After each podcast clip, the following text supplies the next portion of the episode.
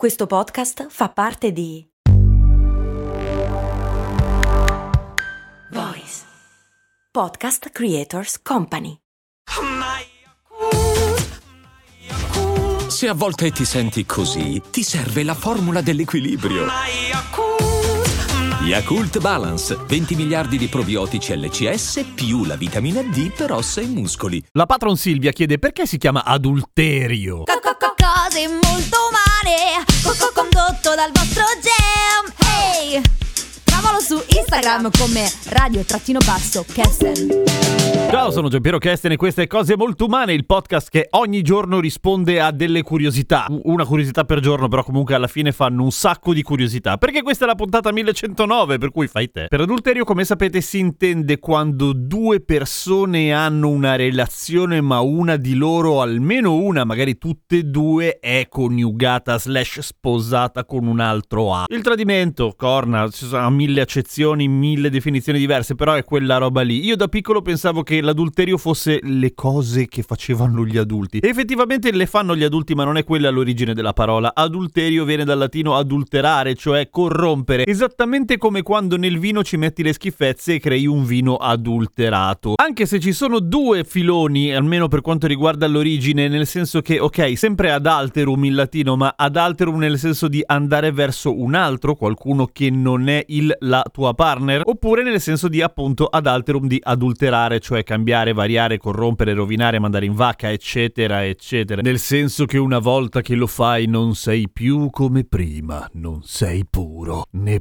pura. Ovviamente quando si parla di morale e cose di questo tipo c'è sempre qualche interessante spunto da andare a guardare nella Bibbia, cosa che io non ho fatto ma che ha fatto Wikipedia al posto mio, citando ad esempio l'interessante passaggio Deuteronomio 22, 23 e 24. Se una fanciulla vergine è fidanzata e un uomo trovandola nella città si sarà giaciuto con lei, cioè avrà privato il fidanzato della verginità della futura moglie, il punto è sempre l'uomo non il fatto che la stia stuprando, siano ambedue, cioè anche lei, condotti fuori dalla porta della città e siano lapidati, cioè presi a sassate fino a che muoiono male. Lui perché l'ha stuprata, lei perché non ha gridato, cioè se l'è cercata. Minchia, da quei tempi, raga, eh? Cioè proprio...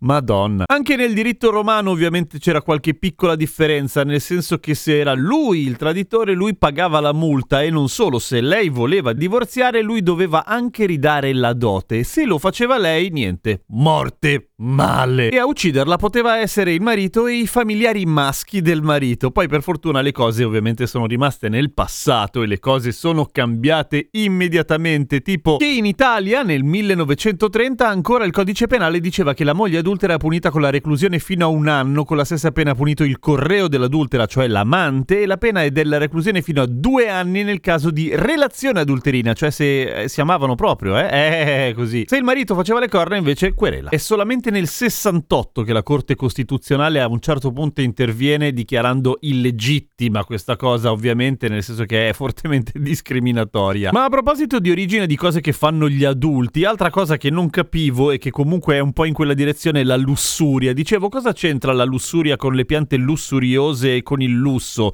Niente? Sì, no, in realtà è la stessa radice più o meno, cioè luxuria. Però è quello, cioè nel senso che lussuria è tutto ciò che è wow, tanta roba, esattamente come il lusso, esattamente come la vegetazione lussureggiante e che per una serie di bizzarre, così, dinamiche culturali viene anche parificata con il concetto di lussuria nel senso del sesso fatto tanto che ti piace proprio, che ti piace proprio il sessone. E quindi eh, che lusso, Mm, cioè che si contrappone poi al, al volare basso, al low profile, al minimalismo, alla noia.